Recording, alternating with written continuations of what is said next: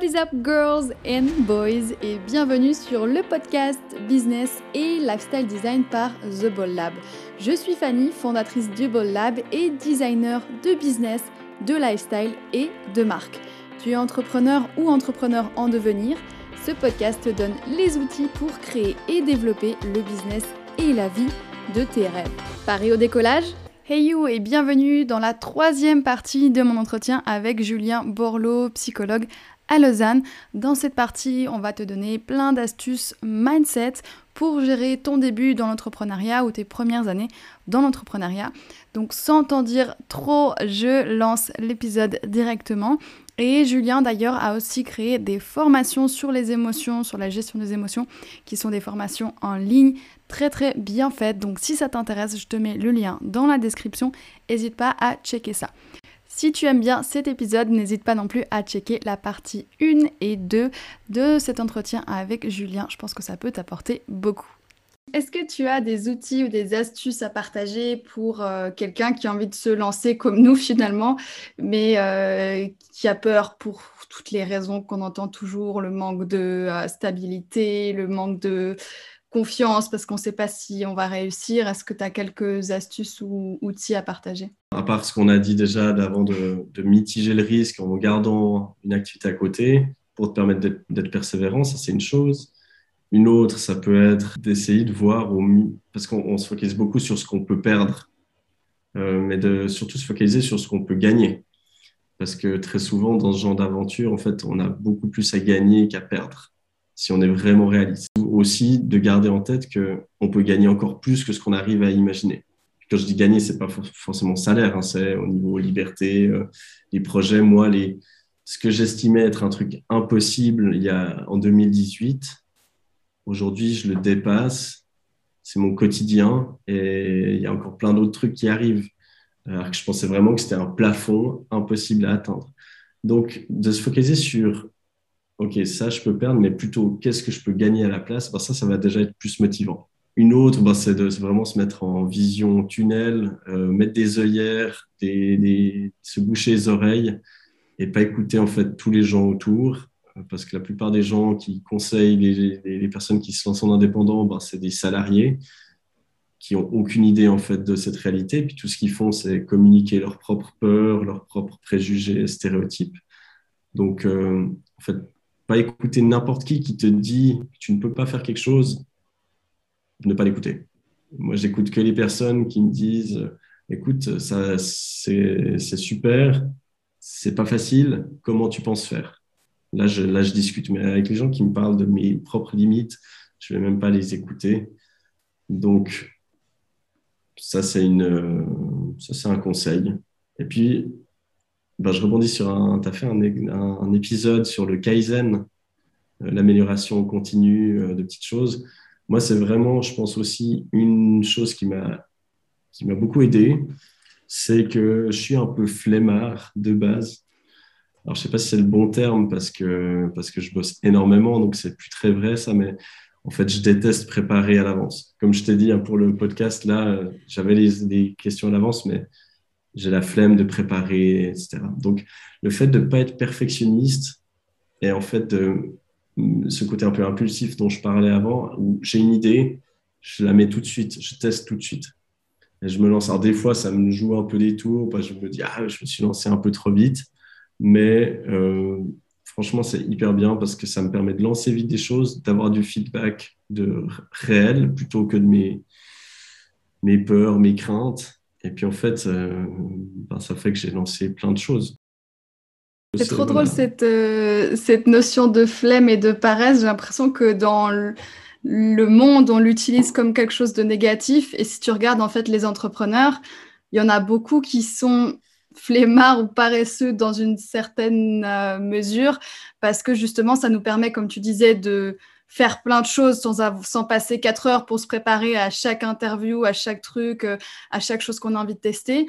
Et puis ça nous permet aussi d'avoir de l'énergie pour optimiser des process et des choses qui, ben, si on n'avait pas cette flemme-là, en fait, on, on, passerait quatre heures par jour à faire des trucs qui auraient pu être optimisés en, en prenant une journée euh, en avance, en disant bah, je fais ce process-là, et puis après, on gagne une tonne de temps.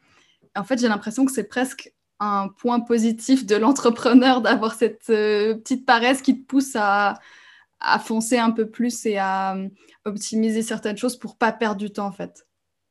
Alors absolument, mais le perfectionnisme, c'est juste une insécurité en fait. C'est rien d'autre que ça, c'est juste la peur du regard des autres, la peur d'être jugé. Euh, et si tu as ça, c'est compliqué de, de, tenir comme indépendant. C'est pour ça, moi, je travaille, je donne un atelier là-dessus, sur comment se lancer dans l'indépendance. Ben, je parle un peu des outils marketing que j'utilise, mais je ne parle pas de stratégie marketing, je parle que de mental. Parce que si tu as ça, après, euh, les autres connaissances, tu peux les acquérir, tu peux, ou tu peux engager ben, quelqu'un comme toi, tu peux, on peut mandater une agence pour s'occuper du marketing. Mais si tu n'as pas le mental, euh, que tu as peur qu'on te juge, ben, tu vas rien lancer peur euh, de ça. Donc, c'est vraiment euh, les meilleurs conseils, en fait, c'est travailler sur ton, ton état d'esprit euh, et puis apprendre à te ficher de ce que les gens vont penser, de qu'est-ce qui apprendre à aimer l'échec ou en tout cas apprendre qu'il y a en fait il y a aucune réussite sans échec. Si tu as ça, ben, tu peux faire tu peux déplacer des montagnes. Je crois que c'est ça que j'aime le plus dans le fait d'avoir mon business, c'est que ça pousse à me développer mentalement, enfin développer mon mindset, parce que c'est toujours quelque chose que j'ai bien aimé, mais quand tu es dans les études ou, quand tu travailles, ça te pousse pas forcément parce que tu sais faire ton job, tu fais ton truc, tu rentres chez toi, tu es fatigué et il n'y a pas ce challenge. Et quand tu montes un business, en fait, tu n'as pas le choix que de bosser sur tes peurs, sur euh, tes faiblesses, sur ce qui te bloque. Et, je trouve que ça, c'est passionnant comme aventure euh, juste humaine aussi euh, et pas que le côté business. Mhm. Alors, absolument. Puis, peut-être une autre chose qu'on pourrait ajouter, c'est aussi ne pas avoir peur de faire euh, quelque chose de différent. Euh, parce que si tu fais, bah, tu vois, moi, quand je me suis lancé, je me suis dit, bah, je mec, je fais du coaching. Au début, j'avais même pas de formation de coaching. Hein. J'avais juste mon master. Euh, puis, hein, c'est pas très pratique, les études de psycho. Mais je me suis dit, bon, bah, je vais pas me mettre euh, avec des problématiques lourdes parce que je n'ai pas le bagage, je n'ai pas la structure. Je me suis dit, bah, je fais du coaching. Du coup, ben, dans le monde du coaching, j'étais considéré comme, euh, comme plus euh, comment, légitime parce que la plupart des gens qui font du coaching n'ont pas une formation de psy. Puis dans le milieu des psys, bah, je pouvais me démarquer un peu parce que j'étais le psy, mais qui fait du coaching et de l'hypnose. Euh, donc là, j'avais les deux parties. Donc au final, j'ai un peu essayé de gagner sur un terrain où, où les autres, mes collègues, n'étaient pas. Puis je continue à le faire, enfin, d'être autant présent sur les réseaux sociaux. Eh ben, il y avait très peu de psy qui l'ont fait à l'époque. Maintenant, il y en a de plus en plus. Mais si je regarde en Suisse romande, il y en a très, très peu.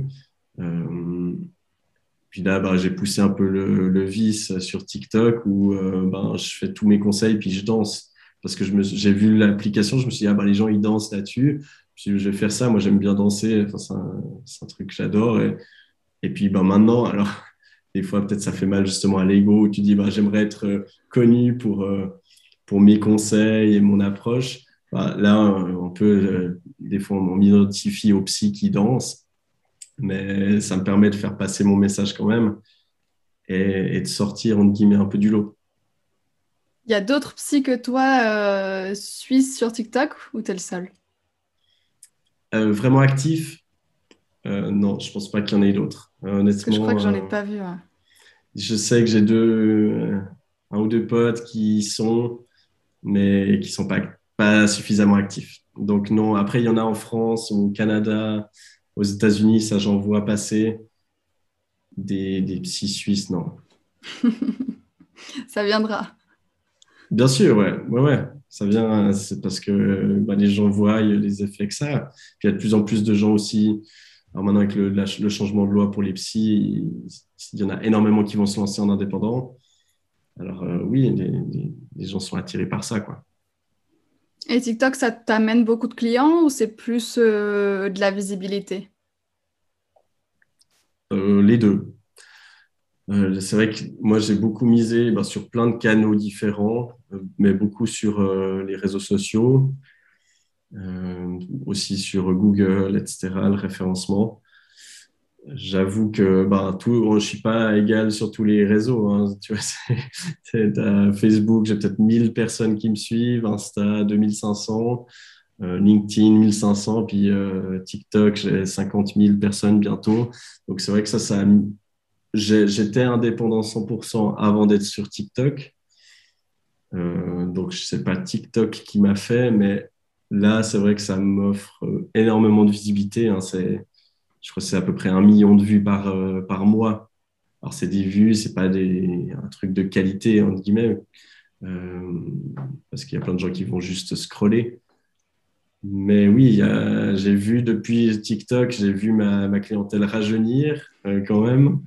Euh, et puis, puis oui, oui, oui, ça, ça apporte des clients. C'est drôle, c'est, moi j'habite Lausanne, c'est une grande ville en Suisse, mais c'est quand même petit. Puis je vois l'effet, c'est ça qui est drôle, c'est que je vois l'effet en fait dans, la vraie vie, quoi.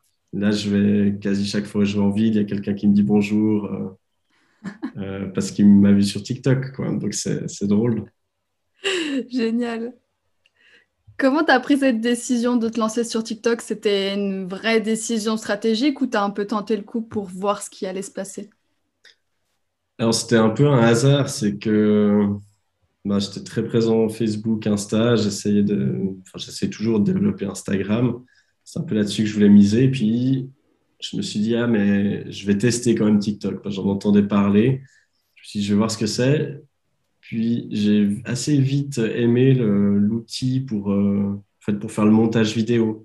Parce que j'avais essayé plusieurs fois de faire des vidéos, puis je galérais avec le montage, ça me prenait énormément de temps. là, je me suis dit, ah, mais en fait, c'est un super outil pour faire le montage. Puis, je me suis dit, ben, je vais l'utiliser pour faire mes montages vidéo, les mettre sur Insta. Puis, puis voilà. Et en fait, euh, bah, j'ai mis euh, une première, j'ai mis une deuxième vidéo où euh, bah, j'essaie de capter encore les filtres. Donc, ça, ça donnait pas grand-chose. Elle était un peu foireuse. Puis j'ai fait, je sais pas, 100, 100 000 vues peut-être. Je me suis dit, ah ouais, il y a un truc. Et puis après, bon, tu fais des 500 vues, 200 vues pendant je sais pas combien de temps. J'ai continué en fait à les poster en faisant mes montages. Et puis, euh, puis j'ai vu, après, moi, j'écoute beaucoup euh, Gary Vaynerchuk ou des, des, gars comme ça. Donc, euh, je sais qu'ils parlaient tout le temps de TikTok. Je me suis dit, bon, bah, on va essayer. Puis, bah ouais, tout d'un coup, il y a eu un déclic à partir de, je sais pas, tout d'un coup de 1000. Enfin, il y a eu un grand creux. Tout d'un coup, tu arrives à 1000. Puis là, il y a eu, tout d'un coup, je suis passé en une semaine à 5000, 8000, 10 000. Et puis, puis voilà. Puis là, j'ai compris qu'il y avait un truc qui se passait. Trop bien. Ah, c'est vrai que c'est magique TikTok. c'est pas mal. Et comment est-ce que tu prends euh, bah, ce genre de décision dans ton business de te lancer? Là, c'était plus un hasard? Est-ce que c'est, tout le temps un petit peu, tu découvres un nouveau truc par hasard et euh, tu l'implémentes? Ou est-ce que vraiment tu as un plan que tu suis avec des objectifs tout bien carrés, rédigés en avance? Non, alors là, on revient à, la, flemme. Euh, je sais pas, moi, de mon expérience, d'avoir des plans, des stratégies. Moi, je suis plus un, tacticien, on va dire. C'est-à-dire, je suis vraiment sur le moment, un peu, j'alterne, pivote. J'ai remarqué que d'avoir des stratégies, souvent, au début, je surestimais le, timing, etc. Puis maintenant, ben, c'est devenu où je le sous-estimais. Puis tout d'un coup, euh, je me disais, ben, par exemple, TikTok. en fait, je me fixe ma, technique, c'est que je me fixe des objectifs que j'estime impossibles. Puis finalement, j'arrive à le faire. Donc, c'est un peu en début d'année où, quand tout d'un coup, je sais plus quoi faire, je prends un moment pour euh, avoir un peu de la clarté. Je me dis, OK, quels sont les différents domaines dans mon activité que je peux développer? Je note tout. Puis après, je décide de me lancer dans un truc. Et puis, euh, après, c'est pas mal à l'impulsivité. Tout d'un coup, ben là, c'est la troisième fois, je crois, que j'annonce que je vais bientôt lancer un podcast. Mais cette fois, euh, cette fois, ça va être fait, euh, je pense, à mon retour de vacances. Je vais vraiment m'y atteler.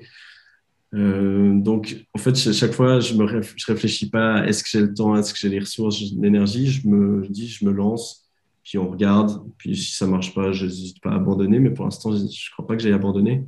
Mais vraiment, ce truc de mettre des, ouais, de mettre des objectifs, mais un peu irréalistes. C'est-à-dire, mon objectif, c'est par exemple, chaque année, je dois doubler mon chiffre d'affaires. Je m'étais mis ça un peu comme, euh, comme règle. Et jusqu'à maintenant, j'ai toujours réussi, voire euh, même plus que doubler.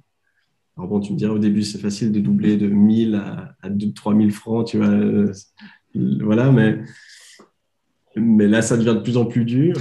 mais cette année, euh, finalement, je me suis dit non, mais ça va être impossible. Et puis finalement, je ne vais pas le doubler, mais ça sera pas si loin que ça. Pareil pour les, les, abonnés sur TikTok, je m'étais dit avant la fin de l'année 2020, je m'étais dit que j'aurais 10 000. Ça me semble impossible. J'ai fini avec 20 000. Puis là, je me suis dit, ah bon, bah, pour 2021, je finirai avec 100 000. Puis ben, finalement, là, je suis à 50 000. Il reste, il reste 5 mois peut-être que ça va le faire, mais disons, ça me pousse, ça me met des directions. Puis après, je, suis plus vraiment à me dire si chaque jour je fais quelque chose pour améliorer mon business, peu importe le domaine, ça s'accumule. Et puis, du coup, je pense que je perds du temps. Je suis pas la personne qui, qui est la plus smart dans comment elle travaille, mais j'ai pas peur de travailler. Du coup, euh, en fait, euh, voilà, ça, ça vient avec le temps et l'accumulation. Ah, j'ai l'impression qu'il y a vraiment, enfin c'est ça qui est cool aussi dans l'entrepreneuriat, c'est qu'il n'y a pas qu'une seule manière de le faire et souvent, quand on débute, j'ai l'impression qu'on a lu un livre ou qu'on a suivi une formation, on a rencontré une seule personne qui nous a dit il faut que tu fasses des objectifs smart, tu dois faire comme ci, comme ça. Et quand ça marche pas pour nous, on se dit qu'on n'a aucune chance, qu'on va tout rater dans notre vie et que euh, il y a un truc qui va pas avec nous. Et, et moi, c'était vraiment un truc euh, qui pendant longtemps m'a bloqué parce que les objectifs smart, tout le monde en parle. Et moi, rien que le fait de devoir fixer un objectif smart avec un truc réaliste, j'ai déjà envie de dire bon ok j'abandonne vas-y je, je salarié c'est bien finalement.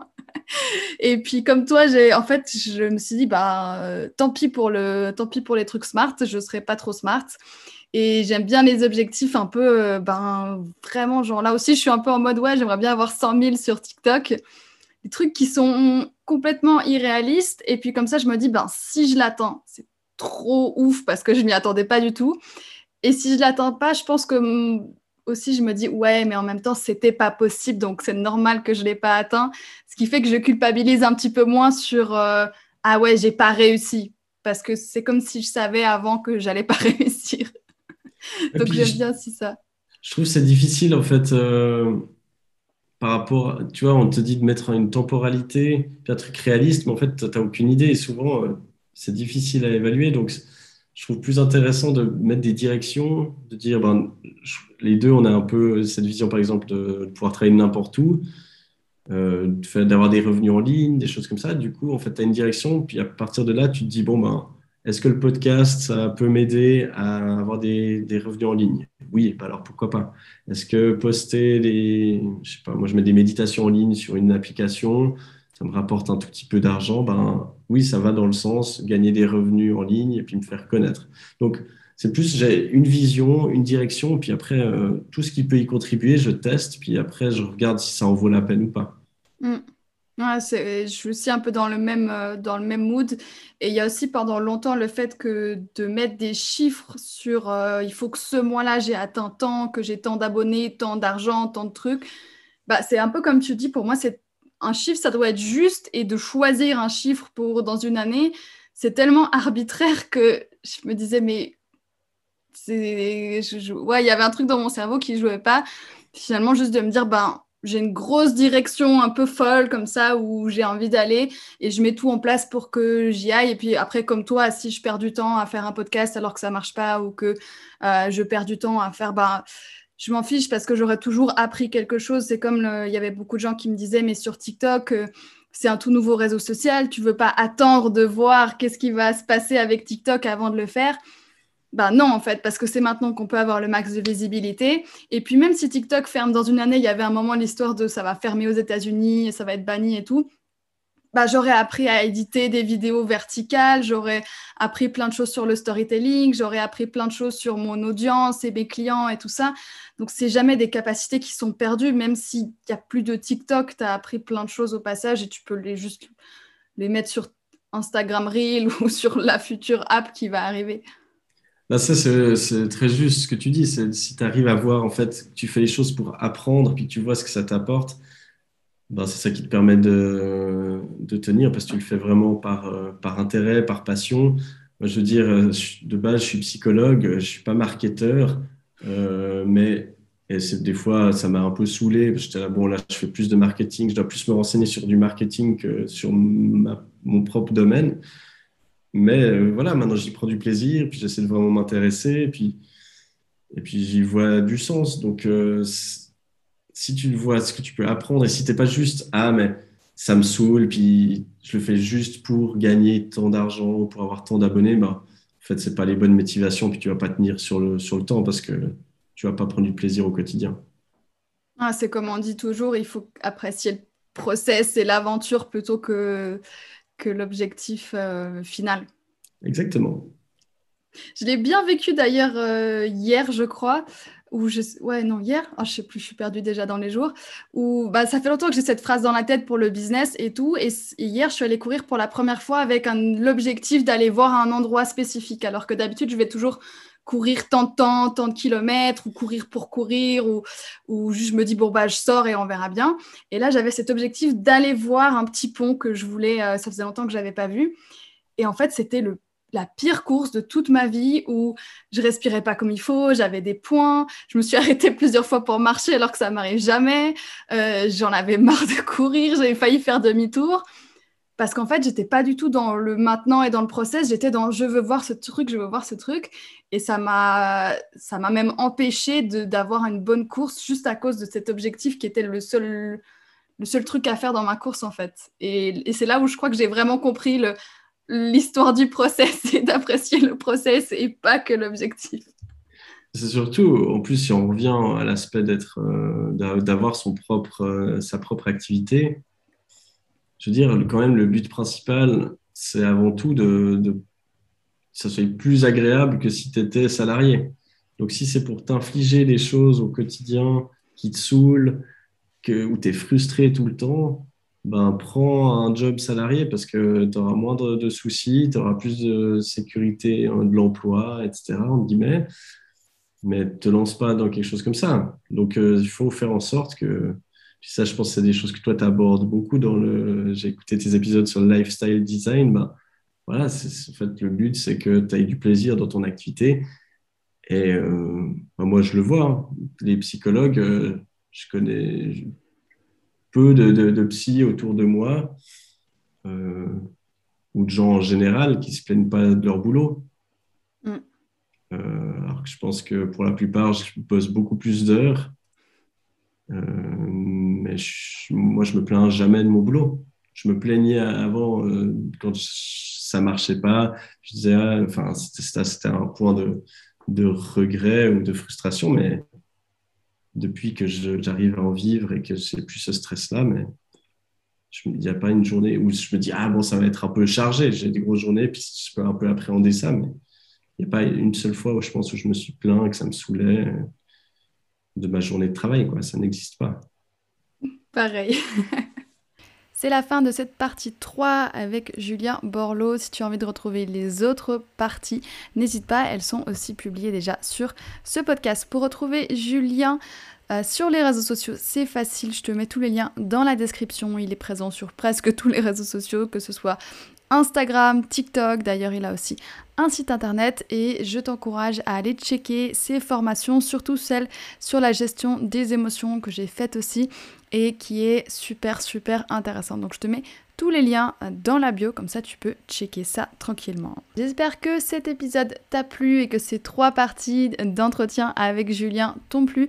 N'hésite pas si toi aussi tu as envie d'être sur le podcast, t'es pas obligé de venir pour un si long entretien, mais on peut se faire une petite discussion si tu as envie de partager ton parcours d'entrepreneur, euh, tes challenges et puis tes réussites aussi. N'hésite pas à m'écrire directement sur Instagram at the.bold.lab.